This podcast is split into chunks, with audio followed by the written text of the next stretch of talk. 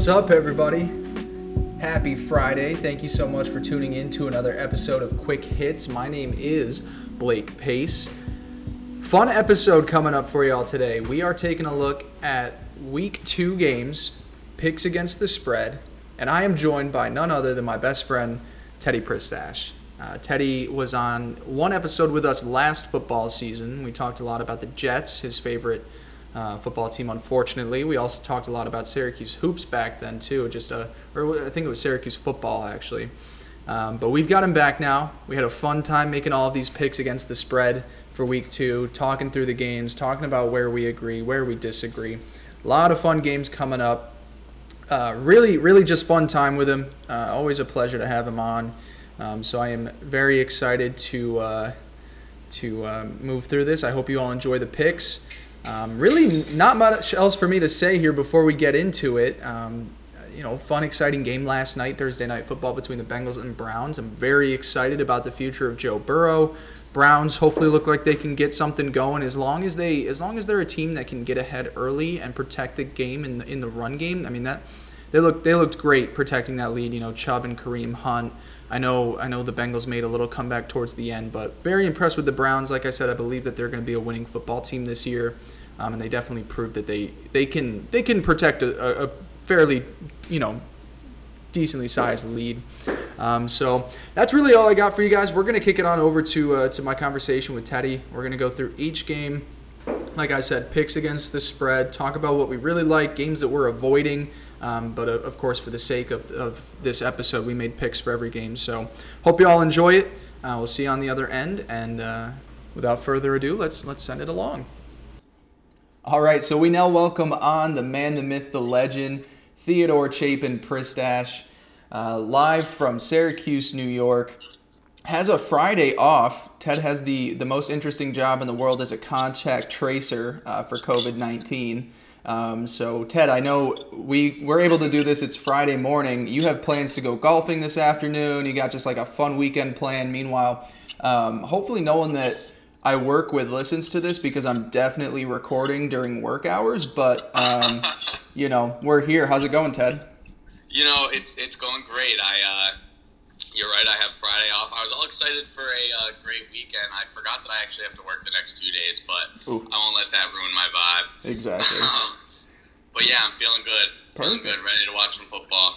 Good, good. Well, we are here. We are going to play a little a little game with each other. We're going to go through the week 2 slate of the NFL season, give our picks against the spread, talk about the games, see how we do. If Ted likes it, he might be back next week. If he doesn't, it might just be me. Who knows? We'll just see how it goes. Um, you know, but before we get into the upcoming games, Ted, we had a pretty fun Thursday night football game, huh? Oh yeah, yeah. I was very impressed with those teams last night. I know the text was so funny. You said these two teams would be absolutely demolishing the Jets right now.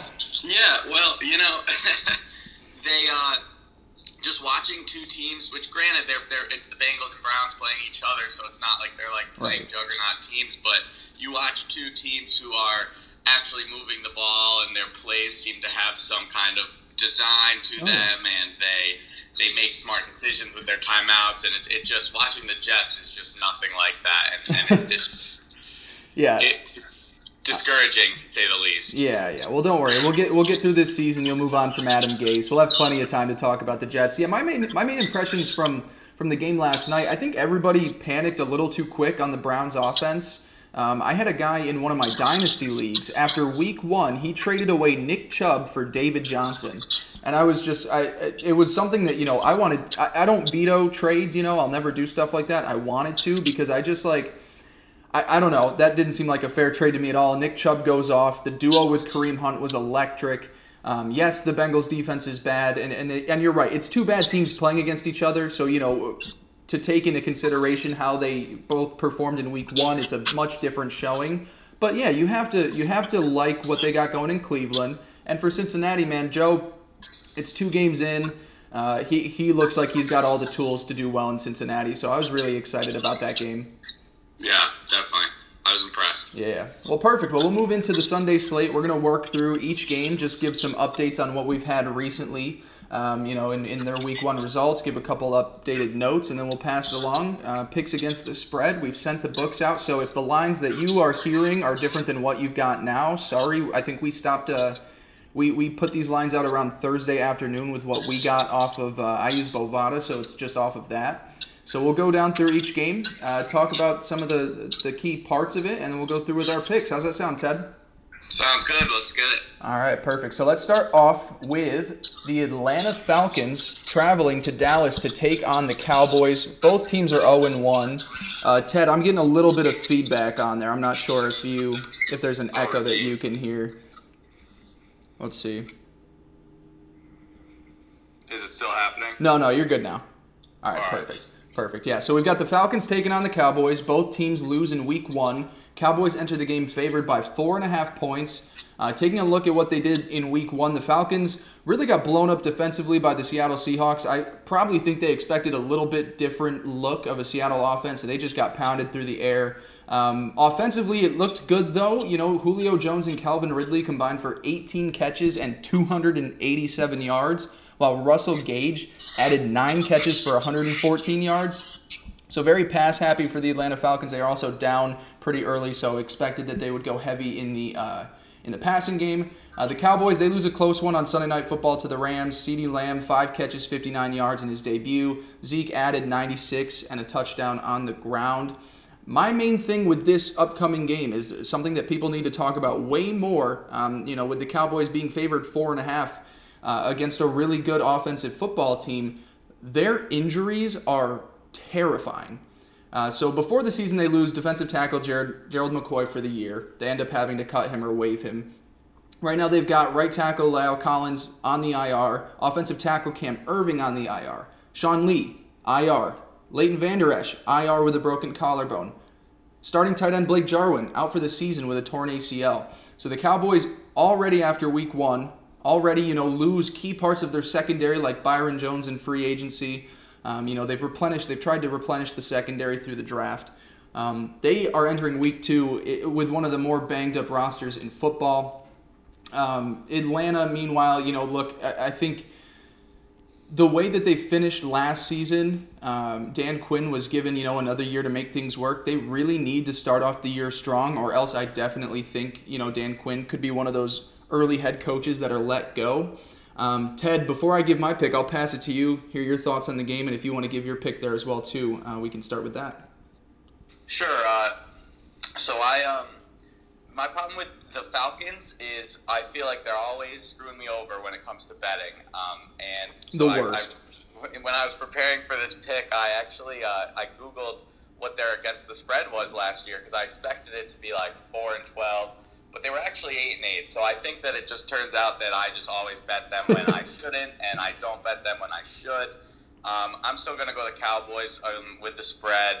Um, I think it'll be a high scoring game. I just think that um, I think both teams have three solid receivers, um, but I just think that um, Ezekiel Elliott will, will be the difference, and, and they'll be able to kind of control the game at the end of the game when it's high scoring. So, so I'm picking the Cowboys. Nice. Yeah, I agree. This is going to be a, an amazing off. I agree with you on that. This is going to be an amazing offensive matchup. I think you know two talented quarterbacks in Matt Ryan and Dak Prescott. They're not the elites, but they're in that crowd beneath them. Um, the wide receiver trios, like you were saying, are terrific for both teams. Um, both, you know, are, are missing a little bit of tight end depth, but then, of course, you know, Todd Gurley isn't Todd Gurley, but it's a fun matchup when you get Gurley and, and Zeke going against each other. Uh, we're going to start off disagreeing here. I'm actually picking the Falcons to win this game outright. I'm taking them plus four and a half. I really do think the injuries on defense are really concerning, especially at the linebacker position. Um, and, and so, you know, whether that's a big game, you know, coming for Hayden Hurst or some of those receivers working over the middle, um, I am I, I'm, putting my faith in Atlanta's offense to really carry through over a banged up Dallas team. Um, I know that the the Fal- the Falcons pass rush isn't great too, but missing those tackles is going to be huge. I think it's going to be a close one, so I'm not just saying that the Falcons are going to blow the roof off, but I am going to take them to move to 500. I'm going to take them plus four and a half in this one. All right, So- we'll see who wins. Yeah, so we'll start off with a disagreement. Maybe we'll pick things up around the way. Um, and then, so we'll move on now to the uh, Bills Dolphins game. Ted, uh, you know firsthand how the Bills did last week. They finally put up, uh, you know, a, a, decent amount of points against the Jets. My knock always with the Bills was like they, they never had that many offensive games where they just, you know, kept pouring on the points. It was always these close victories. Um, they get in the high 20s against the Jets last week. Uh, Stefon Diggs with eight catches and 86 yards in his Bills debut. Um, the Dolphins, meanwhile, they lose by 10 to the New England Patriots, which isn't that bad of a result. But then when you look at it, you know the Patriots were playing very conservatively. The Dolphins, you know, meanwhile, Ryan Fitzpatrick three picks and no touchdowns. Offensively, very no, uh, very little success um, from the Dolphins. Look, I am a Brian Flores believer. I think that they have got something good as with the head coach. I think it's a guy that really gets the most out of his players. He reminds me of, you know, uh, he really does seem like a guy that gets it from the New England system. We'll talk about teams like the Lions later on and, and, and these coaches that have come from New England. I really like Brian Flores. I think it's going to take some time. He really gutted that roster and is building it the way that he wants it. Um, but I don't think it's going to be this year. Obviously, they're still waiting on Tua Tagovailoa to really get into the groove before they hand him the keys to the Ferrari. Um, Ted, what do you see with this game here? It's an AFC East matchup. Eh, you know these these teams always play each other tight. Uh, give me give me kind of your breakdown on this one. Yeah, so um, so I, I agree with you. I, I like what the Dolphins are doing as a franchise. Um, um, I think they're making the right moves, um, but I just don't think they're there. I think the Bills, as much as I hate them, um, I think that they just again, they're they're also doing the right things, but I think they're they're just arrived. Their offense actually did look great with Stefon Diggs. Um, now, granted, I don't think the Bills are going to have as great of a season as everyone else does. Um, mm-hmm. Um, everyone's pretty high on the Bills, but I do think against the Dolphins they get it done pretty easily. Um, so I'll be taking the Bills. Yep, we'll agree here. I'm going to take the Bills minus six. The one thing that I really need to see out of Buffalo this game to really give me that upper level confidence, like you're saying, that you know to to go along with the hype that's being built around them, is I need to see a lot more out of the combo of, of Devin Singletary and Zach Moss. Um, I thought that they had some you know nice plays where they worked well, uh, you know, feeding off each other, but um, the rushing totals weren't really there. The yards per carry weren't that terrific, so. Um, really, what I want to see is those two be able to really carry things along. I know they lose a guy like Frank Gore, who was a pretty solid guy, uh, you know, in in place with um, with Singletary, and now he's you know over with with your Jets team, Ted. But I like the Bills here too. Um, I, would expect this to probably like the the New England game be in the double digit wins. Um, but I agree. Dolphins are building something, but the Bills are, are the good team right now, um, and so I'm gonna I'm gonna take a minus six. So uh, moving on to our third game of the week, we're gonna go down to Tampa Bay. We've got an NFC South matchup. Uh, the Panthers 0 1 taking on the Tampa Bay Buccaneers 0-1 as well too. The Buccaneers open this one as nine point favorites, um, and and they lose by nine to the Saints on the road in Week One. Brady throws two picks in his Tampa Bay debut. Leonard Fournette uh, really wasn't given a lot of carries. He's still figuring out the offense, um, but five carries for five yards on his new team. Meanwhile, the Panthers lose a barn burner uh, to the Raiders, 34 to 30. Uh, Robbie Anderson, six catches for 114 yards and a touchdown in his Carolina debut. Teddy Bridgewater plays plays pretty well for the majority of the game. You know, limits the turnovers, high completion percentage, gets things done, but they lose a, a just a back and forth battle with the Raiders. Um, my big thing when you take a look at this game, you take a look at the spread, you take a look at the teams. The Buccaneers, I think they're getting way too much hate for losing by nine to the New Orleans Saints, who are one of the best teams in football that brought back essentially their entire roster. You know, we're going to see this early on in the year where a lot of these teams that have getting new parts, new quarterbacks, new coaches, new rosters, new schemes, it is going to take some time for those teams to get going. You know, the Buccaneers only losing by nine to the Saints kind of is, you know, a surprise. To, is it was a pleasant surprise to me, um, especially when you take into consideration that there was a pick six. There were a couple fluky plays in there that didn't go their way. Um, you know, and, when I look at the Panthers, I like Matt Rhule. Um, I, I, think that you know he is going to have a really nice career here in the NFL, um, especially in Carolina. Kind of like in the Dolphins, where I think it's just going to take some time. I'm not a firm believer in Teddy. Um, I, I, do think that the, the Panthers, I think I predicted in my last episode, end up with one of the worst records um, in all of football, and that's you know part of you know being you know uh, you know having a depleted roster, but then also being in a division with the Buccaneers and the Saints, and, you know a high-powered Falcons offense. Um, so I'm high on the Buccaneers. I'm not too high on the Panthers. Um, I'll give my pick on this one before I pass it to you, Ted. I'm going to take the Bucks by nine. I, I don't feel great about it. Um, I do think they can win by 10 against this team. They're a much better offense than the Raiders, and they're an extremely, extremely much better defense than the Raiders. Um, I think that the Raiders definitely have one of the um, worst, you know, defenses in football. If you want to throw them up there along with the Giants and the Jets, teams like that. So I think um, I think that you know the Buccaneers probably win this one by double digits, uh, just because of, of the playmakers they've got on offense and the strong front seven they've got. Um, really exciting matchup, Ted. I'll, I'll give you this one. I, am excited to watch DJ Moore uh, take on Carlton Davis, cornerback from uh, Auburn, who is in his second season, I believe. He was a, a second round draft pick for Tampa. Um, and so him covering DJ Moore will be a fun matchup to watch. Just two young guys that love to get at it. Um, but I'm going to take the Buccaneers to win by double digits in this one. Yeah, I, uh, I, I, agree with everything you're saying about the uh, the Bucks. I think everyone loves to overreact to Week One, um, and I think that was definitely to be expected. Whichever way that um, Saints game had gone, if they had won, everyone would be talking about Tampa Bay Super Bowl. If they had lost, we're seeing everyone's talking about um, it's not going to work. Right. For me, I think this game's going to be a high scoring game as well. Um, kind of like you said, I don't really love either pick. Um, I think I would take the over. I have it at 48 right now.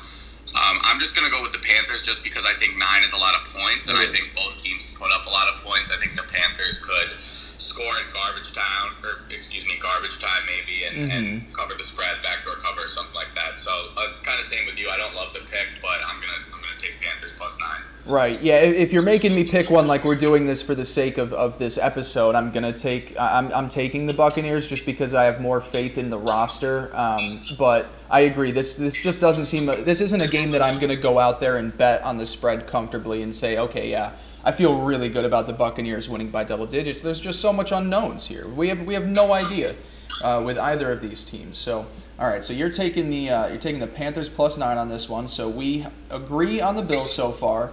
I would disagree on the Cowboys, Falcons, and Buccaneers, Panthers. I'm excited to see what you think about this next one because I've got a very um, interesting opinion on this next game. So we're going to Pittsburgh now where the 0-1 Denver Broncos um, travel to the Steelers, who are 1-0. Steelers favored by just over a touchdown, seven and a half points. Uh, both of these teams played on Monday Night Football in Week One. The Broncos lost on that game-winning field goal to the Titans after having more than enough chances to, to win that game. Really, uh, that that should have been a game they won comfortably. Um, especially the way things went, you know, with the Titans blowing 10 points alone from Stephen Gostkowski.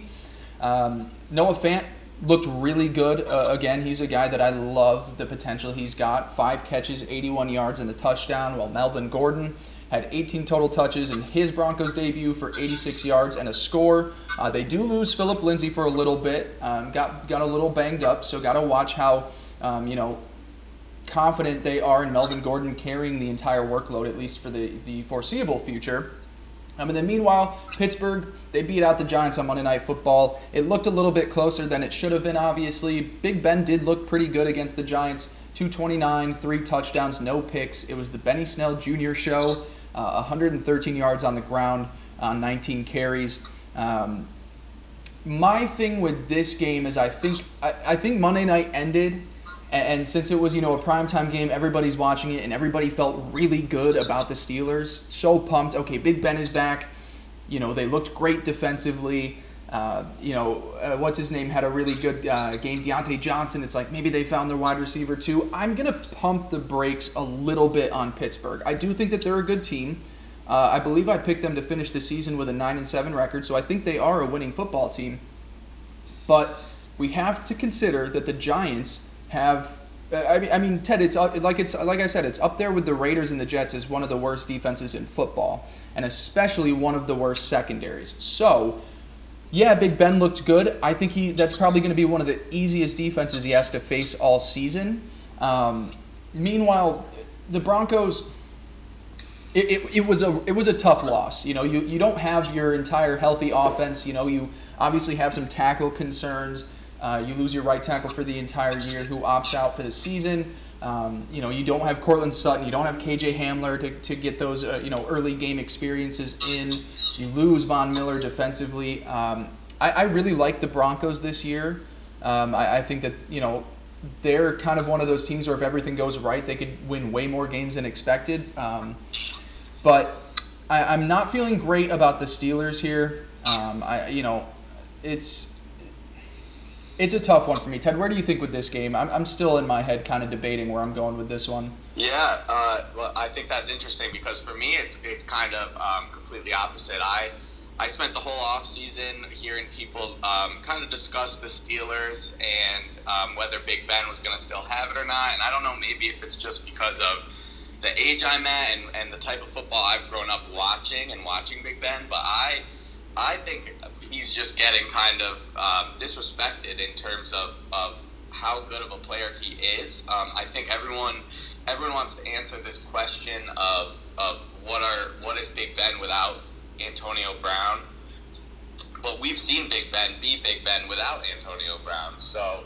so um, I really like the Steelers all year. I think they're going to have a, um, a good season. I think their defense played really well. Um, I will take into account what you said about the Giants um, having one of the worst defenses mm-hmm. in the league. I do agree with you there, but I also think if you watch that game, um, it took about like a quarter, maybe a, um, a quarter and a half, in for Big Ben to really lock in. Um, and I think then once that happened, it was just kind of off to the races. So mm-hmm. I really like the Steelers here. Um, minus seven and a half. Maybe I'd consider buying a half point, putting it down to seven. But I just yeah. I think the Broncos are too banged up. If they had all their um, all their pieces on offense, maybe I'd think differently. But but I, I really like the Steelers. It's one of my favorite picks. Um, mm-hmm. Steelers minus seven and a half. Okay, so one of your favorite picks. Okay, so yeah, I, so we we differ here again too. I am going to take Broncos plus seven and a half, and and it is concerning you know, it, it is a, a, decent amount of points to take. Plus, you have to consider you got a West Coast type team traveling for an early Sunday game on the East Coast. So that also that's just one of those typical like sketchy games to, to bet on. Um, I I did pick um, in our Stampede Blue staff picks. I did pick the uh, I, I picked the Broncos to win this game. Um, I'm gonna stick with it. I, I think I, I really think that the Broncos have a very good team here. Um, I'm gonna. I feel more comfortable taking them plus seven and a half than I do to win outright. Um, I just think that a lot of these teams, like week two, is such. Week one is such a overreaction type weekend where I think yeah. a lot yeah. of these teams are way closer um, than what we think they are in terms of in terms of just like where they stack up and how their rosters are built and how good of a team they are. So I, I'm trying to lower my expectations of the Steelers going into this one. And I think that if anything, the Broncos are probably really pissed off about how they weren't able to close out that game. Um, and I, I think they come back, um, they win that one, and I'm going to take them plus seven and a half. Well, uh, at least if, if the, to the people listening, they're uh, they're getting some varying opinions here. Oh yeah, yeah, they're getting a lot of difference. We we only have agreed so far on the Bills, so maybe we'll agree on this next one. I, I hope so. I, I foresee us, us agreeing. okay, perfect. So we've got the NFC North matchup, the Detroit Lions, 0 1, traveling to Green Bay to take on the Packers, 1 0. Packers favored 6.5 in this one. Rodgers and Davante Adams absolutely torch the Minnesota secondary in week one. They win 43 to 34. Really, that game was way more of a blowout than than it looks when that final score. The Vikings put on a lot of you know late points as they tried to make a comeback. It was it was really a dominant showing by the Packers. Uh, meanwhile, the Lions they blew a 23 to six lead in the fourth quarter to Mitch Trubisky yeah. and that Bears yeah. offense. Um, blew that one. They had just the, they had the easiest easiest opportunity to close that out in, in one quarter alone. Uh, gave up 21 unanswered to end up losing that one. This is one of those games I, I am not going to give you a, a whole lot of insight on or you know spew out all these facts. To me, this is a very good Packers team against a very bad Detroit team, uh, especially not even just bad because I love a lot of players on Detroit. Like I'm a big Matt Stafford guy. Um, you know, I, I, like that they've got you know three running backs that are very uh, you know they offer different things. AP looked pretty good again. Um, but I am I'm officially out on Matt Patricia. I was really going to give him some leeway um, into this season. I was going to give him about four to five weeks, but after that post game, uh, in that post game press conference where he was talking about, uh, where where a reporter questioned him because the the Lions, you know, end up giving up a lot of points at the end of games, and he got really defensive. I don't know if you've seen this clip, Ted, but he kind of snapped back at the reporter and made a comment about, well, I have one of the, the most decorated defensive stops in NFL history in the Super Bowl a couple years ago. So, you know, what do you think about that? And it's like, dude, okay, cool. You were the defensive coordinator for the Patriots. And, Right. and you're lucky, you are so lucky that one of your backup cornerbacks just happened to read a slant and get a, a, a game winning interception.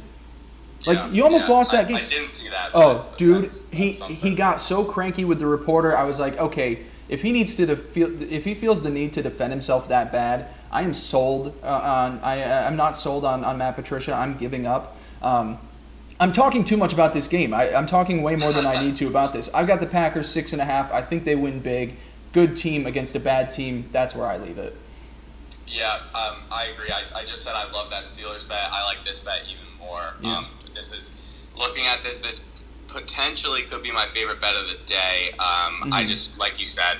I just think the Packers are a great team. I think Aaron Rodgers is coming out to um, kind of silence the doubters, even even the doubters on his own team. Yeah. Um, I think, and and yeah, I think this is an easy one. Packers minus six and a half. Yep. There we go. So we're back agreeing now. Let's see if we can keep things rolling. We have got a battle of the top two overall picks from the 2017 NFL Draft Jared Goff and the LA Rams traveling to Philadelphia. One of those West Coast traveling to East Coast uh, for a, you know an early afternoon game, taking on Carson Wentz and the 0-1 Philadelphia Eagles. Rams favored by a point, uh, traveling on the road. So you say at a neutral site it's minus four. You would give Rams minus seven if this was a home one. Uh, looking at what they did week one, the Eagles were absolutely embarrassed by the Washington football team. They blew a 17 point lead, meanwhile, gave up eight sacks to that Washington front seven. On the reverse side, the Rams started off their season really strong with a convincing win over the Cowboys on Sunday Night Football. Big thing with the Rams, man, is they got that run game going. Todd Gurley is out. Now it's more of that real committee feel, kind of like what you see with the 49ers, where you know, Sean McVay almost was was trapped a little bit. It looks like when you have a guy like Todd Gurley. You know, when you have that feature back, it's like we have to just keep giving him the ball. We're paying him so much money. Um, the the run offense seemed a lot more established with the combo of Cam Akers, Malcolm Brown, Darrell Henderson, um, a- and, so I, I was I was very impressed with what we saw by the Rams in Week One. Um, it definitely raised my expectations for them this season this is a close this is a close game. You know, you got to take in consideration the Eagles are going to be pissed as all hell that they blew that game, um, and, and the Rams look they want to make a they want to make a they always want to make a, a case that they made the right decision in drafting Jared Goff over Carson Wentz. So, uh, very exciting game in Philadelphia. Ted, how do you see this one playing out? Yeah, so um, so for me, what you said about the Rams, I agree. Um, I think that they're going to be a lot better than they were last year. Um, I think the Eagles are just inconsistent. Um, this is another game I don't I don't absolutely love the pick just because of all the different variables. Um, but I do I'm, I'm putting my stake in the Rams this year. I, I, I think the Mhm. Rams are going to be a playoff team. I think they're going to be a lot better than they were last year. So I'm taking the Rams minus one. Um, I, I believe in Sean McVay. I believe in um, Jared Goff and those receivers that he has. Like you were saying, I, I love the committee. Um, I think I think Malcolm Brown. Um, people kind of forget about him. I think he's very underrated. And then you have um, Cam Akers and then Darrell Henderson, who's who's um, who's a reliable back. So so I'm going Rams. Yep, I'm going Rams too. I completely agree. I think they're back to being a playoff team this year. Another thing, you know, we talked about how the run game looked a lot better too. Um, and, and that just goes so far in helping Jared Goff, giving him more time in the pocket. What I was really Yeah. excited about too on the other side of the ball is Jalen Ramsey looked electric. He looked like top, you know, top cornerback in the league electric uh, in that Yeah, week one yeah. matchup. And the thing that I always think about is when a when a star player gets traded to a new team in the middle of the season, there is so much changing that it's gonna take some time to get used to a new scheme, a new a new roster, how to work with your new teammates in that secondary. Um, so I, I was a little down on Jalen Ramsey at the end of last season because it wasn't great what we saw when he was starting things out um, in in Los Angeles. He looked electric. I'm excited about the Rams. I agree. Um, I, I think they're a playoff team again. Uh, meanwhile, I am I, I'm, I'm really low on the Eagles this year. Um, especially, you know, I, it's one of those things where it's like, okay, how hard do you overreact to them losing to the to the uh, Washington football team in Week One? But with their offensive line banged up, Miles Sanders is back, which is great. You still have a few um, injuries at receiver. And then defensively, you, you've added some help in the secondary. It's still a little spare in the front seven for me. Fletcher Cox also did not look that great. Um, he should have disrupted the, the interior of that Washington uh, offensive line way more than he did. Um, I, I feel pretty good about taking the Rams minus one on this one. Yeah, the travel and the early game concerns me, but we've got two agreeing picks here in a row with the Packers and the Rams. I'm taking them to win, and I think they win pretty big too. Yeah, okay. Perfect. I like that. Great. So let's talk about now my uh, favorite football team, who had probably, you know, just as disappointing of a loss as the Eagles did. There were a lot of high expectations coming in for the Indianapolis Colts this year. Um, they blew, uh, you know, a week one um, road game in Jacksonville to the Jaguars. Gardner Minshew torched up that defense.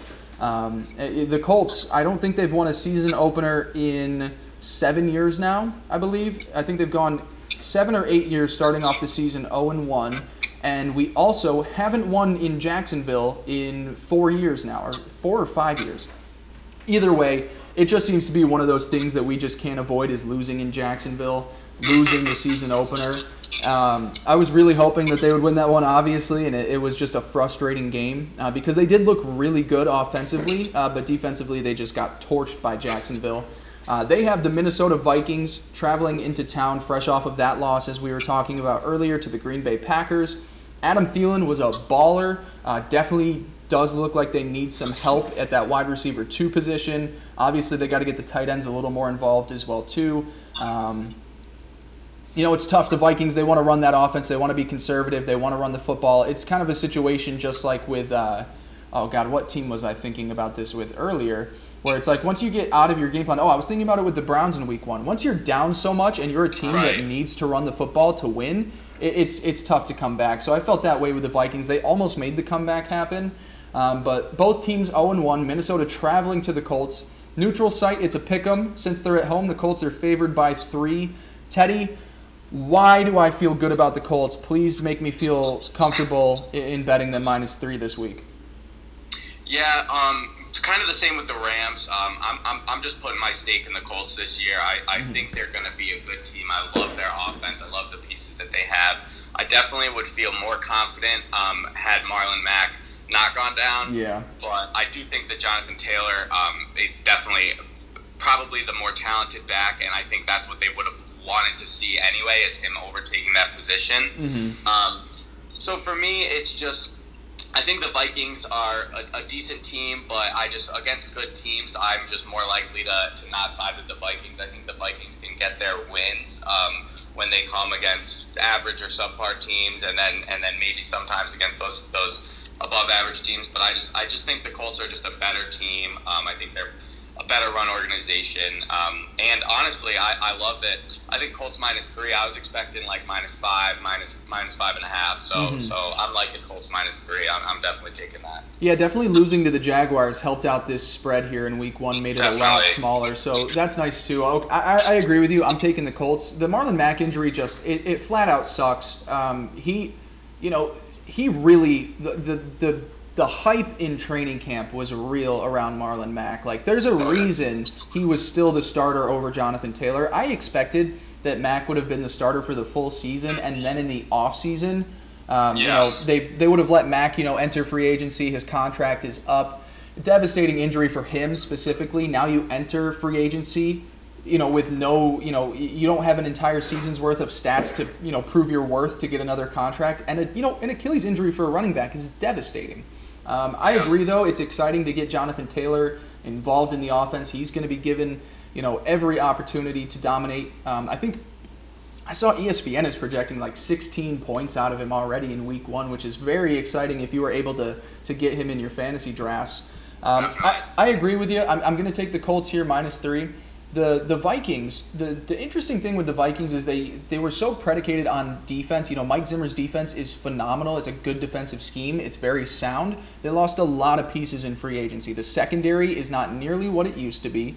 Um, in the front seven, yeah, they trade for Yannick Ngakoue, um, but they also lose guys in the middle of that defense, like Linval Joseph went to the Chargers. So I expect the Colts offensive line to have a field day.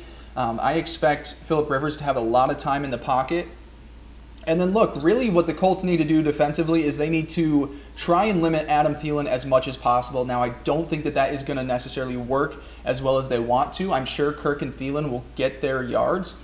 Um, but given the fact that I don't love the receivers so far outside of Thielen, you know, Justin Jefferson Yeah. will continue to get more involved, but I, I'm, I'm going to stick with the Colts on this one. Um, and they'll, they'll get back to, to 500. Vikings will fall down to 0 2. I'm there with you for sure. Perfect. So we go from talking about my team, we'll go to talk about yours now. Uh, the New York Jets, 0 1, lose a uh, lose a tough tough look uh, to the to the Buffalo Bills in Week One. Look, it's a good team. It's a great defense, so it's it's always going to be tough playing against Buffalo, especially a divisional matchup.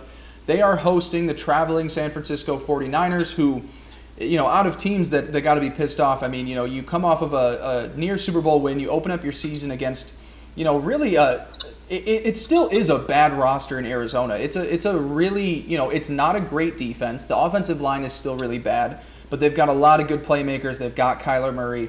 They lose to the Cardinals in Week One.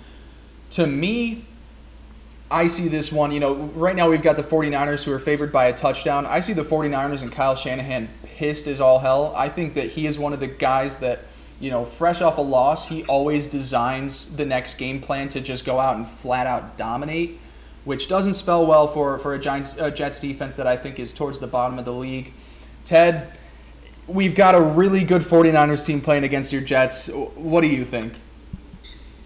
Uh, yeah, so I'm not going to make a pick for this game um, because I refuse to uh, right. say anything bad about the Jets. Uh, now, uh, what I do want to say, um, I just think the 49ers are a good team. They do have some injuries. Maybe that can help the Jets. Who knows? I'm rooting for them. I always Yeah. get my hopes up, so I'm not. I'm not. I'm not giving a pick for this just because I don't want to. I'm, I'm But- so excited for the graphic to, to go through here and it'll it'll show my pick and then next to yours it's just gonna say refuses to pick. like that's just that's gonna look great.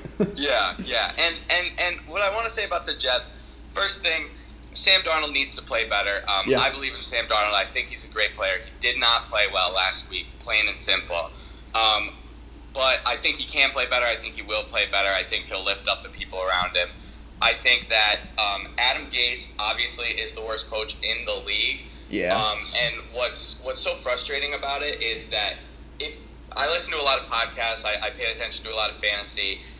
Everyone has known for the past two years, the two years that Adam Gase has been there, that he is the worst head coach in the league.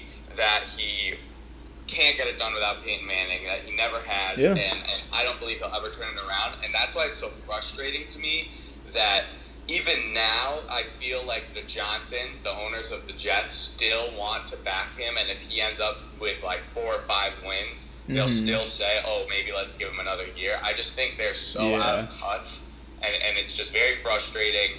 Um, I don't want to keep ranting about the Jets. I will Yeah. say Jets have the best uniform in the league. That's a nice thing I can say about them. Everyone always shits on it, but uh, sorry, I don't know if I'm allowed to swear on this. yeah, no, you But, can. uh, but uh, yeah, so so I'm not making a pick. Let's go Jets. Adam Gase sucks. Yeah, it- all I have to say. It's frustrating too because when you look at, you know, eventually when they do decide to move on from Gase, I, I hope, you know, for the sake of the future of the franchise, I hope that they have one of the worst records in football so they can move on from Gase. Obviously, you're my friend. I have other friends that are Jets fans. I want to see them do well. I, I you know, I don't want to root against Sam Darnold. Um, what's frustrating too is there are a lot of good head coaches that are being hired right now, and the Jets are just missing out on those opportunities. That's frustrating. You know, if you could have, yeah, just one more thing I just want to add um, that's frustrating is is just the fact that when you watch the Jets, it is there's other bad teams in this league. The Jets aren't the only bad team, but but other teams can at least play competitively. The Jets, Yeah. for for so long now, and and all of last year, even the games they won, the games they win are ugly, and the games they lose are blowouts. I I, I want to be able to watch a competitive football team that can move the ball, and and it's just it's very frustrating. yeah, I hear you. It, it, it is rough. I, I, I, going back to the head coaches thing, I mean, think of guys that have been hired recently. You know, uh, you maybe could have gotten a guy like Brian Flores, who I love. You know, Kliff was a little bit of a risky pick. It seems to be paying off right now, whether it's you know more Kliff or Kyler Murray. But there's another guy there. Um, a guy like Matt Rhule was available. Yeah. You know, the New England disciples that are being hired. There's a lot of good coaches that unfortunately the Jets are missing out on. Yeah, Um, and for me, for me, uh, I go back to, to Mike McCarthy, who was who it was basically him and Gase. Yep. And listen, I don't love Mike McCarthy as a coach, but but Mike McCarthy did bring the Packers to a Super Bowl. Like like you had Right. the option of bringing in a guy who has that experience of this is what a good team looks like, and instead you bring in a guy whose only success is as an offensive coordinator with a team that's ran by Peyton Manning, one of the best one of the best quarterbacks of all time. Right. So you get, get a guy who's never shown any anything, as opposed to a guy who you could, who, who, who has that Super Bowl pedigree and experience. So for me, it just I said this the last time I was on your podcast. I'll say it again. The Jets continue to be the, the, the most poorly managed team in the NFL. They're Yeah. I, they're they're they're ruining Darnold. It's just it's frustrating. They're it's very the frustrating. they're the Knicks. They're the Knicks of football. They they really are. The Knicks are the same way, where it's just like from ownership down, it just never. It, it, and it's not even like you said. It's not the you know the close games. It's blowouts. And then wins, you know, you kind of consider a little fluky when they happen. So it's like, Right. and, and they just ruin very talented young players' careers. Obviously, I know nothing. I, I know way more, you know, about that in recent memory with how the Colts, you know, they they ruined the career of Andrew Luck. It, it's frustrating. I'm at the point now where young quarterbacks in the league, I- and I see the situations they're in. Like watching the, the game last night and watching Burrow just get thrown around. I'm like, man, you got to protect him. Like you can you can lose a franchise quarterback so easily by not building around him, and it's it's so frustrating. And I and I agree with Sam because look, he could be a good quarterback. He can be a really good quarterback. Um, but you know, you really you can't do much with the situation that's put around you. So it's unfortunate. Um, so that stops our streak of three agreeing picks in a row. Look, I'm I'm gonna say that we agree on four in a row. You just don't want to put it out there, but. Uh, I'm taking the 49ers minus seven. I guess I, I hadn't said my pick yet. I think this is a double digit win, a, a really good team against a bad team, much like I was saying the Packers with the Lions. So um, we'll move on from this one, stop talking about our two teams, and, and we've got, let's see, we've got six games left here on the docket. Next one, AFC South matchup. We have got the, sorry, 1 0 Tennessee Titans hosting the 1 0 Jacksonville Jaguars. Uh, the Jags, of course, Gardner Minshew looks electric against the Colts secondary. Uh, we see some cool plays in there from, you know, new wide receiver and rookie uh, Laviska Shenault. Uh, DJ Chark had a good game as well too. Defensively, they made some plays despite having a very um, empty roster. It's basically at this point Myles Jack and a bunch of young guys that are promising but haven't gotten there yet. And then meanwhile, the Titans they they should have won you know that game big. Uh, if you take into considerations all the points that Stephen Gostkowski didn't get for the Titans they should have won that one by double digits. They do still get the win. Very good defense. Um, you know Ryan Tannehill looked looked pretty good. I'll, I'm not gonna lie. You know he, he didn't look awful. I, I was ex- I'm expecting um, in this season you know my big pick with the Titans was that we were gonna see a massive regression. He didn't look bad um, you know, a big game from Corey Davis, um, and the word on the street is is that a lot of I, what I was seeing after the game, a lot of Titans uh, beat writers who have covered the team all summer, they knew that Corey Davis was going to have a breakout season, um, and so the way he looked in Week One, I was going to be on the side of like, okay, well, let's see what actually happens. But hearing that he's been very impressive in camp um, just means even much more for you know their outlook on offense because now you've got AJ Brown and Corey Davis. If both of those guys are hitting, along with Jonnu Smith, uh, that offense can be very good. So uh, the Jaguars traveling to Tennessee. Um, the Jags or the Titans, I'm sorry, are favored by nine points. It's a it's a big spread, Ted. Kind of like what we're seeing with the Buccaneers. It's early in the season. Where are you going with this one? Yeah, so for me, um, the way I see the Titans, I, I, I don't disagree with you um, on on a, a possible Tannehill regression, but for me, I just think the pieces they have around him fit so well. Obviously, you have Derrick Henry, who can take over any game, run out the clock, let keep your time of possession high.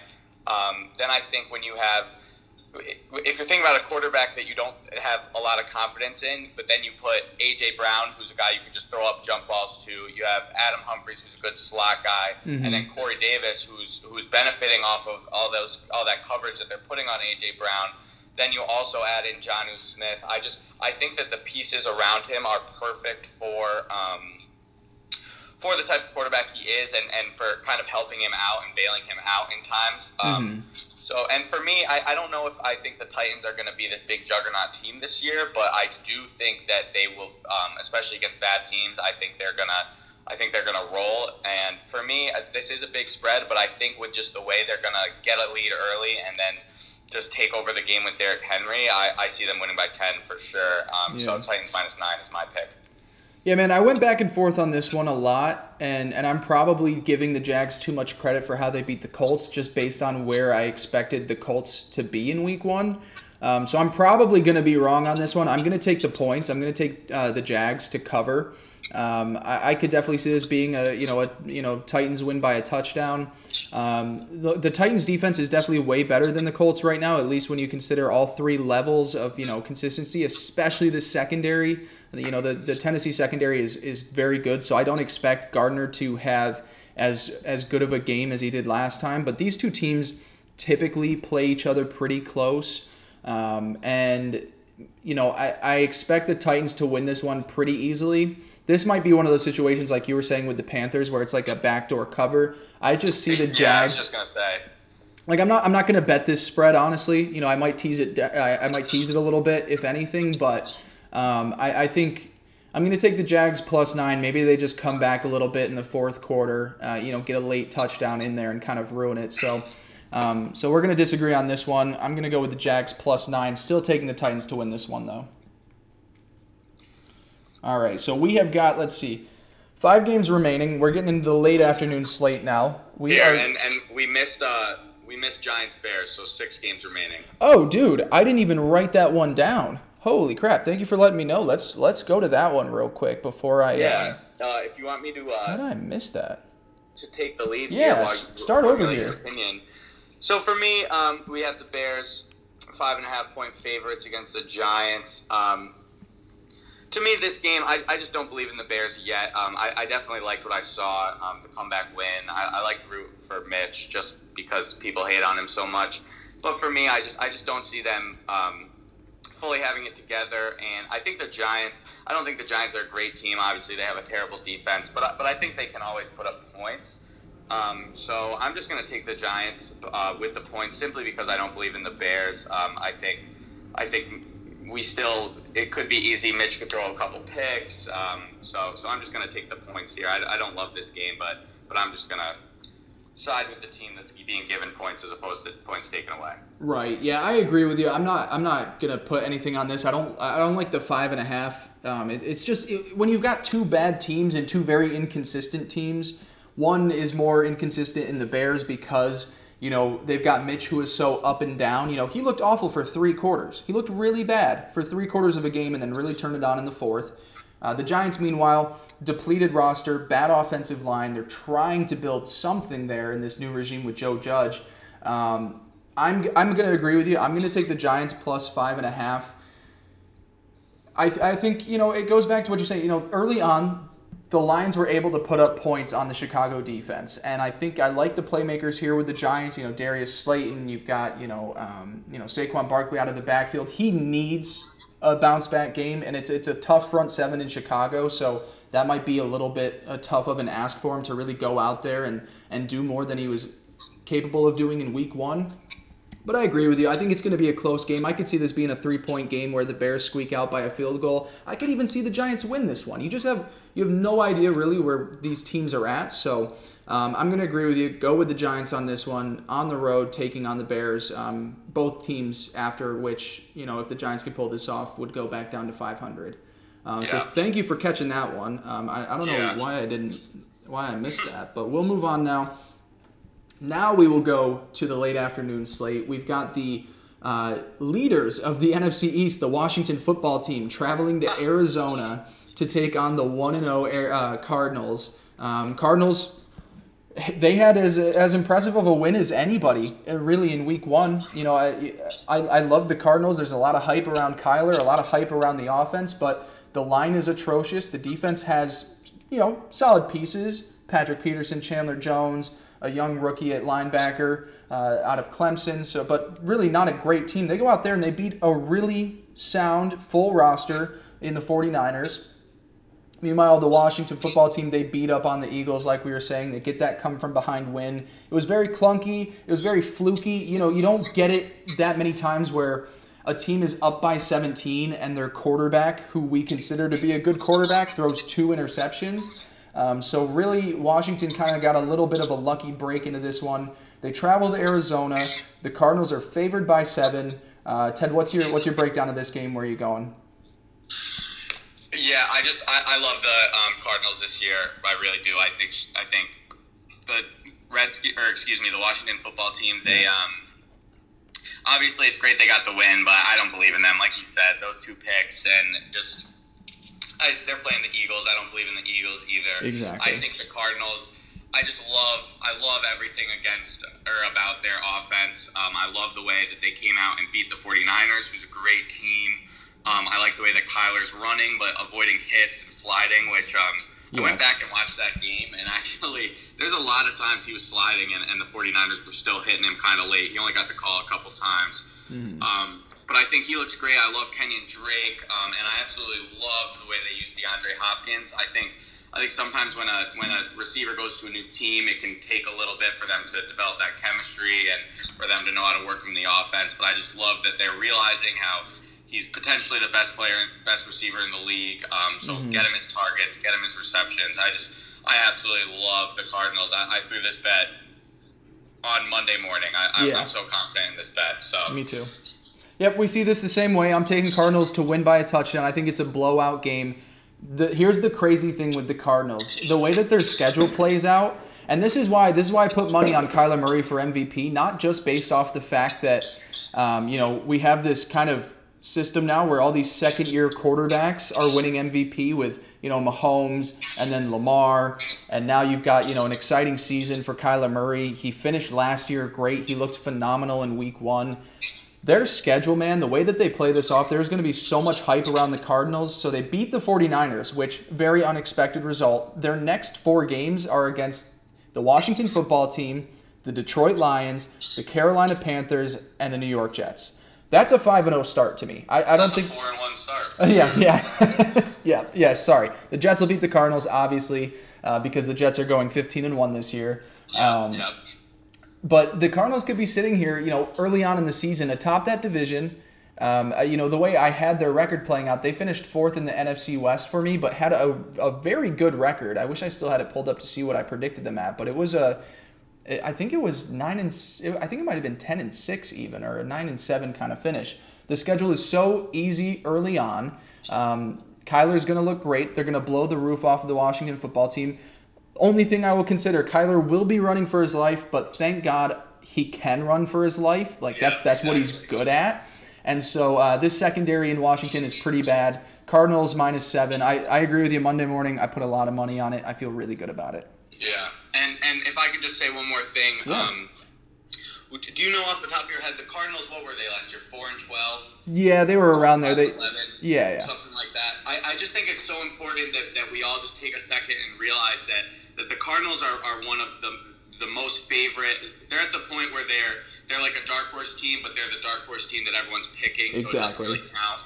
But but I just think it's so important that you you take a team who last year was one of the worst, but you you could tell they were a good team, mm-hmm. and you can they're putting the pieces together. And now, hopefully, this year is the year where, if you're a Cardinals fan, you say this is why it's worth it because right. we're doing the right things. And so, it, it, you are able to to have a bad year, but still be showing improvements And mm-hmm. I just think that's it's really important to just take a second to to think about what that is. It's something I would love to happen to the Jets, but. Um, Hmm. but it, it's just one of those things where, where, where teams can get better over time, and you just have to be doing the right things. You have to have the right management in place. So I, I absolutely love what the Cardinals are doing. I'm another team I'm going to be riding all year.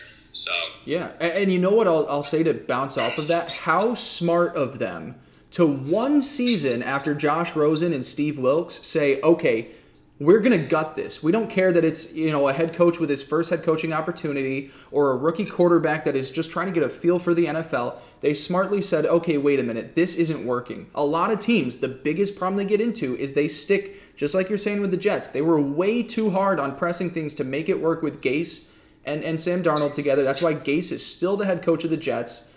The the Cardinals were so smart. Every I, I gave them a lot of shit for it. I thought that that was way too early to give up, but it's it's it's the smart move. You're extremely right about the way that they were last year. Consider the Seahawks and the 49ers were some of the best teams in football. The Rams are a very good football team, and then you have a, a head coach and and quarterback making their league debuts. Five wins isn't that bad. Yeah, yeah. So I, I'm exactly. with you.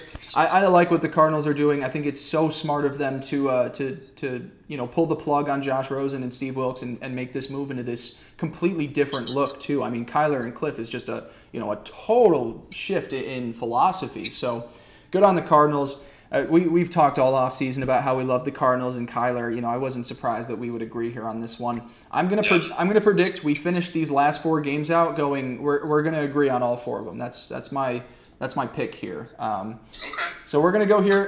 Very exciting game um, in in Houston, uh, late afternoon game on CBS. The one and zero Baltimore Ravens, who absolutely destroyed the Browns in Week One. Lamar Jackson looked beautiful, and hey, Lamar Jackson was in the pocket for the most of that game. He didn't need to run at all, almost, and looked terrific uh, as a as a quarterback. So let's let's put behind any ideas that he's not, you know, he, he you know maybe the league will catch up to him. He's a very good quarterback taking on the Texans and Deshaun Watson, who um, really, you know, playing the Chiefs. It's the Chiefs, man. The Chiefs are great. There's not much you're going to be able to do. Um, you know, David Johnson did look good in his Houston debut. The defense has a couple guys on there. Zach Cunningham is a good linebacker, a, a great linebacker. Um, and Deshaun Watson is just like Lamar, one of the brightest young quarterbacks in the league. Uh, the Ravens on the road, favored by a touchdown. Uh, Teddy, where are you going? Um, yeah, so for me, uh, it's just simply the Ravens. I think the Texans, the Texans are the type of team um, that can be good. I think kind of like the uh, like like I said about the Vikings. They, they I, I can feel confident in them when they're playing average teams or below average teams. But but when they're up against these juggernauts, I just I just don't think they have the talent. I love Deshaun, um, and I think he's going to do everything he can uh, for this team to win. But I just think without DeAndre Hopkins, I think it's just too much of a task to ask for him. Um, and why bet against the Ravens? Why why do that? Yeah. You know, so Exactly. So I'm gonna I'm gonna wait till the Ravens show me that they're not gonna that they're not gonna be great before I start picking them to um, to lose. Mm-hmm. Um, and I, I, just want to. How about those Texans? The Texans having to go Chiefs Ravens week Dude. one and two. That's tough. brutal start to a season. You know, you have to face uh, two of the best franchises in the league. The, the Ravens, look, I, I am all for, you know, the Chiefs are my Super Bowl pick and all that. You know, I, I think that they're going to be the team that comes out of the AFC. The right, the Ravens have the best roster in football. They do. Top to bottom, best roster. Um, they're way better on defense than the Chiefs are. The Chiefs, to me, it's just where Mahomes kind of takes them over the edge and the talent on the outside that the Ravens just, you know, they've got Marquise Brown, they've got good receivers, but it's not Tyreek, Sammy Watkins, Mecole Hardman, Travis Kelce. Like, that's that's where they differ. But the Ravens, top to bottom, have the best roster.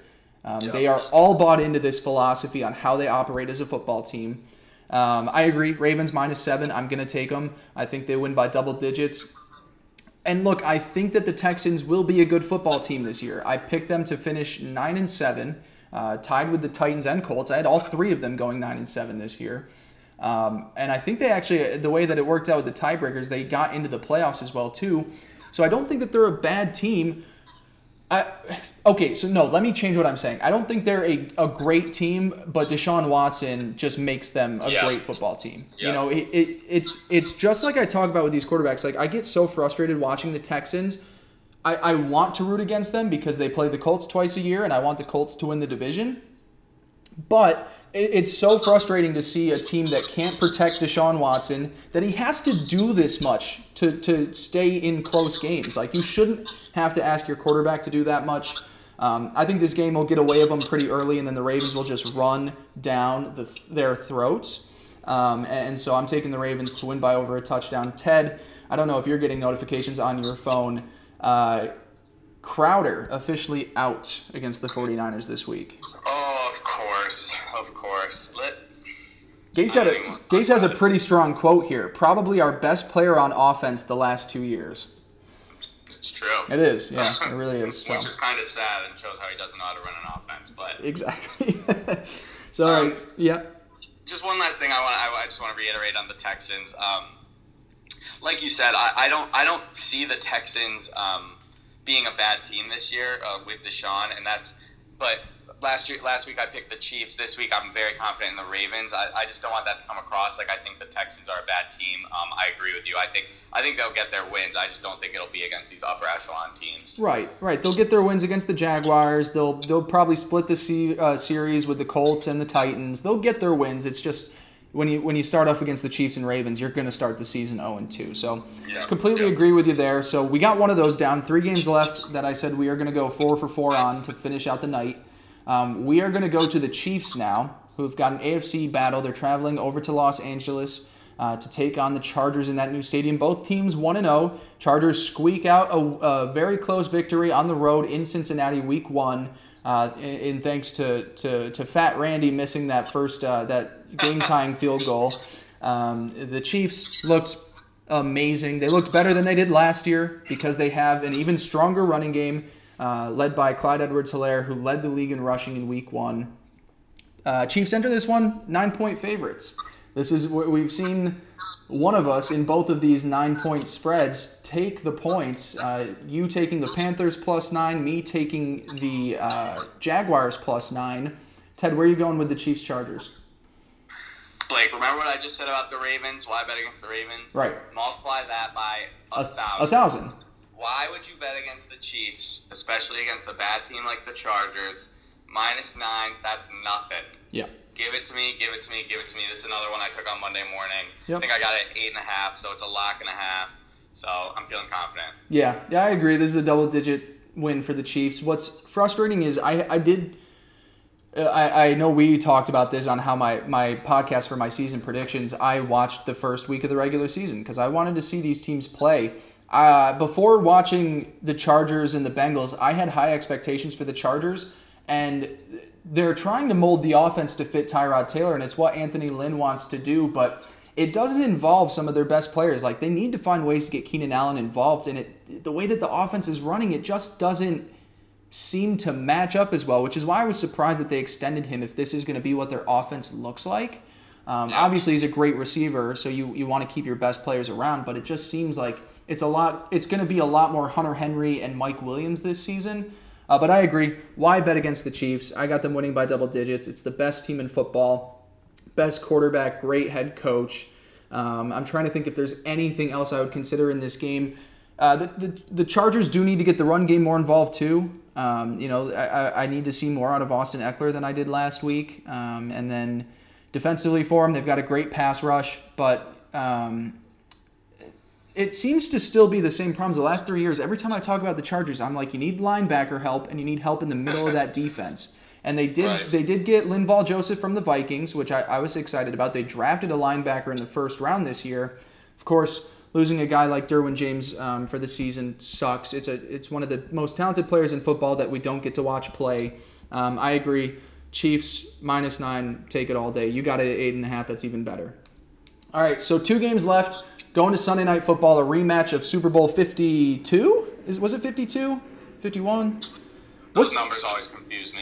Wait, what Super Bowl are we even? uh, Is this year 50? 55 will be this year. Oh, okay, yeah. So it's got it. I think it's 52. I don't know. Either way, we've got the Patriots traveling to the West Coast to take on the Seattle Seahawks. Uh, the Patriots 1 0. They won by 10 against the Dolphins. Completely different look offensively for them. Very exciting to see what Josh McDaniels does with Cam Newton and this power run offense. Meanwhile, the Seattle Seahawks, they also are changing their offense a lot, but they've still got the same guys there. They are going to let Russ cook this season. Oh, yeah. They they opened they opened up the playbook for him, and I think it's so smart to realize. You know, Pete Carroll had to take a look at this roster and say, okay, the strength of our team is no longer our defense. Yeah, we've got Jamal Adams. Yeah, we've got Bobby Wagner, but the rest of the pieces.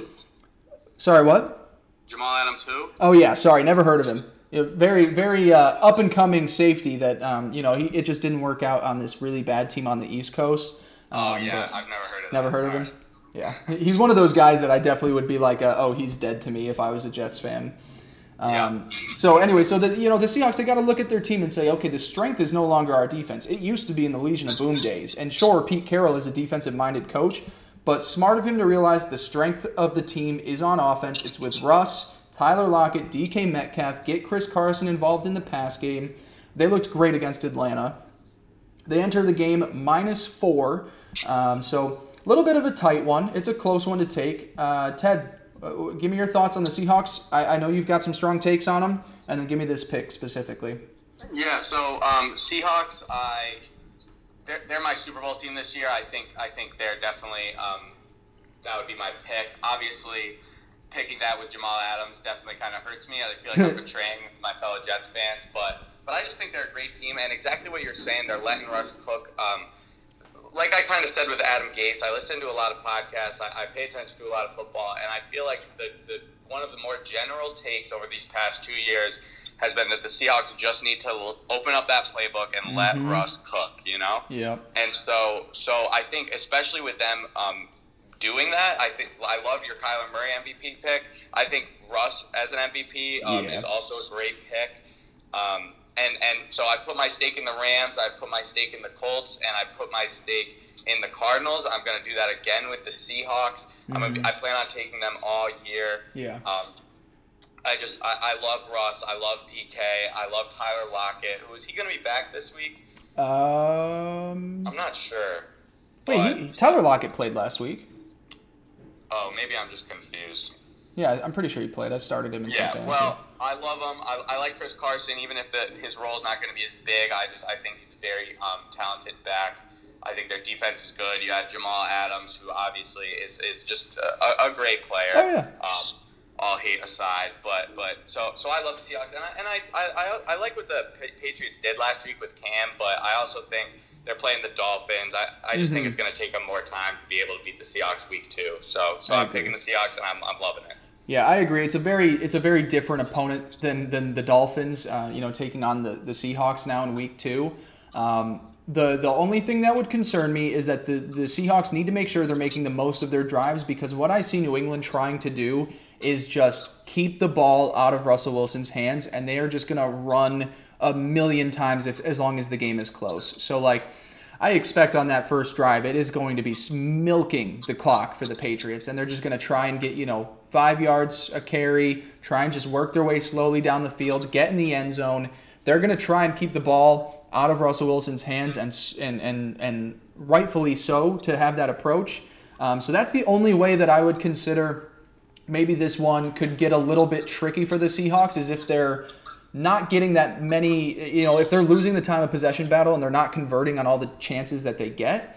Um, I am going to take the Seahawks minus four. I think they probably win by a couple of field goals. It'll be an interesting game. I'm with you on the Seahawks. I've got them as a, as a strong playoff team. I think I had them finishing the season 11 and five, um, which you know, is a is a great season considering how tough the division is. Um, so I, I'm with you. Seahawks minus four. It'll be a it'll be a really fun game to watch though too because both of these teams are so different than the last time they played against each other that it's like oh let's see what they can do now when you know the way that they're constructed. Yeah. So Yeah, I'm, I'm excited for sure. yeah. So perfect. So we we went three for three so far, like I was saying, all agreeing on the Ravens, Chiefs, Seahawks. So we've got one game left, Monday Night Football. It is the debut of the Las Vegas uh, football stadium, which looks unbelievably cool. Uh, the New Orleans Saints, fresh off a nine point victory over the Tampa Bay Buccaneers at home in week one, they entered the game as five and a half point favorites against the Las Vegas Raiders, who, like what we were saying earlier, uh, won a, a back and forth game with the uh, Carolina Panthers. To me, it's you know the Saints are a really good team, and the Raiders a, a team that wants to be really good, but is you know missing a lot of pieces. Um, Ted, we're not sure what's going to happen with Michael Thomas. I'll give you my thoughts on him in terms of being healthy and being ready to play um, when I when I when you pass it back over to me. But give me your thoughts on this game um, and, and and where we going on Monday Night Football.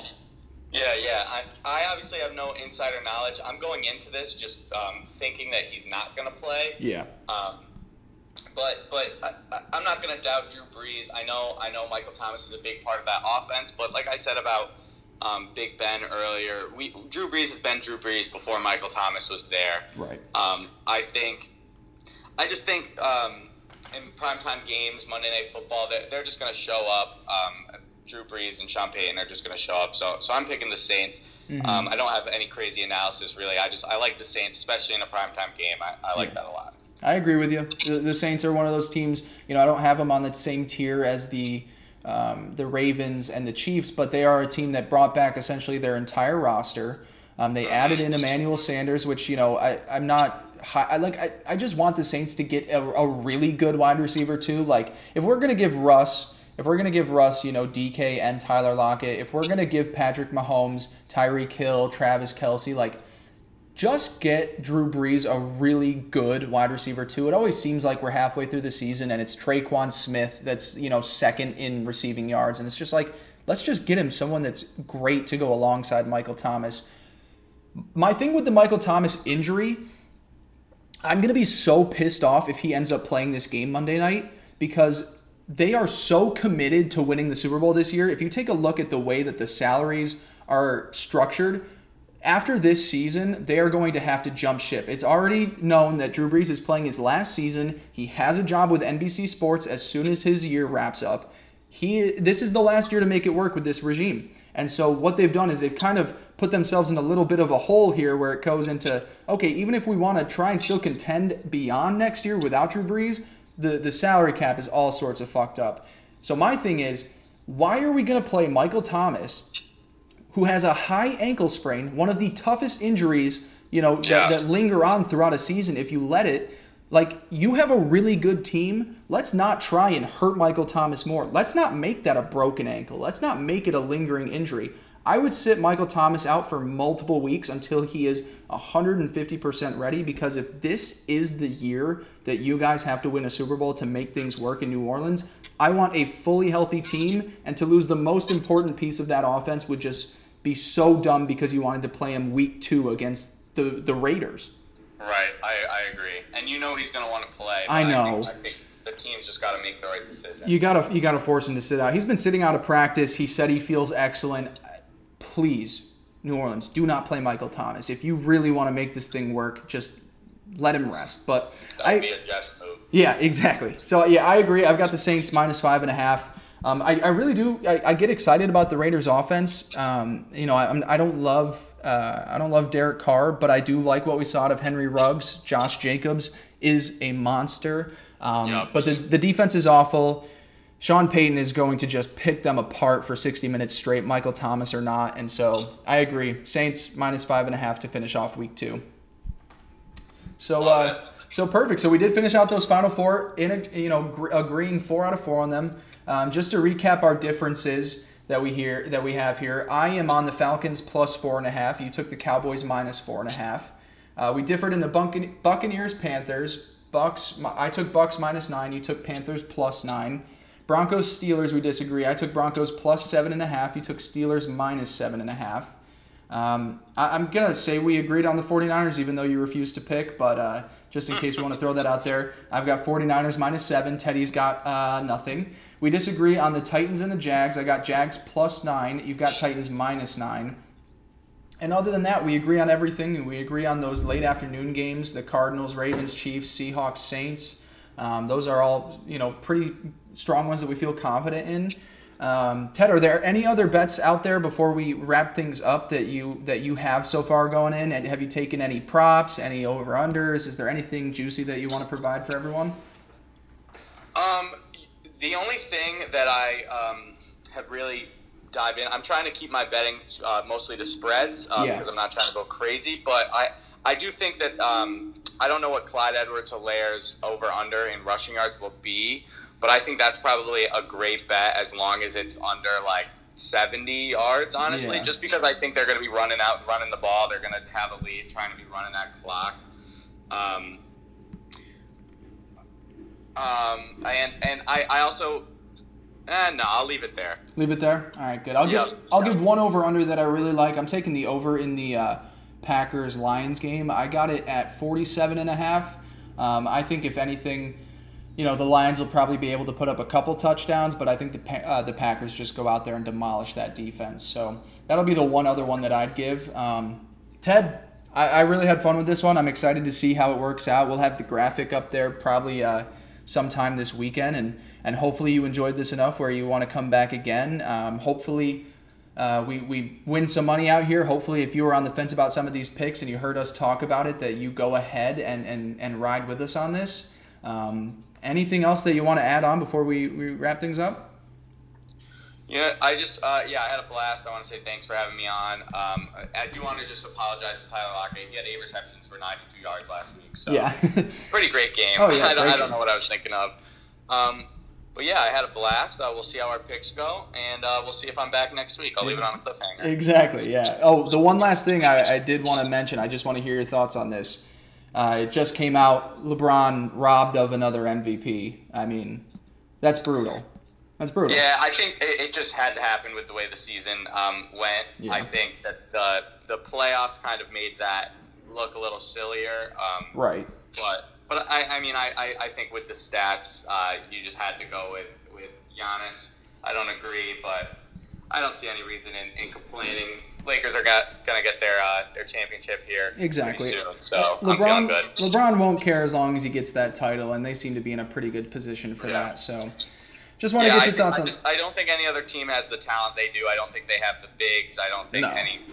I just I, I think the Lakers are gonna win. All the other teams that are remaining are like, ooh, these they could be building something really nice, but they're not at. It's like, oh, you know what, Bush we made it the entire time. Bush, come here. You did so well for an hour and 15 minutes, and then we've got people walk right outside our apartment. All right, well that Bush is gonna is gonna sound things off for us. We're gonna wrap it up here. Ted, thanks so much for coming on. Maybe we'll see you back next week. If not, I'll be back giving my picks for week three. The pod will be back early next week, breaking down what we see over the weekend. Uh, Ted, thanks again. I really appreciate your time, and uh, let's let's go make some money. Oh yeah, thanks, Blake. All right, see, see you, man.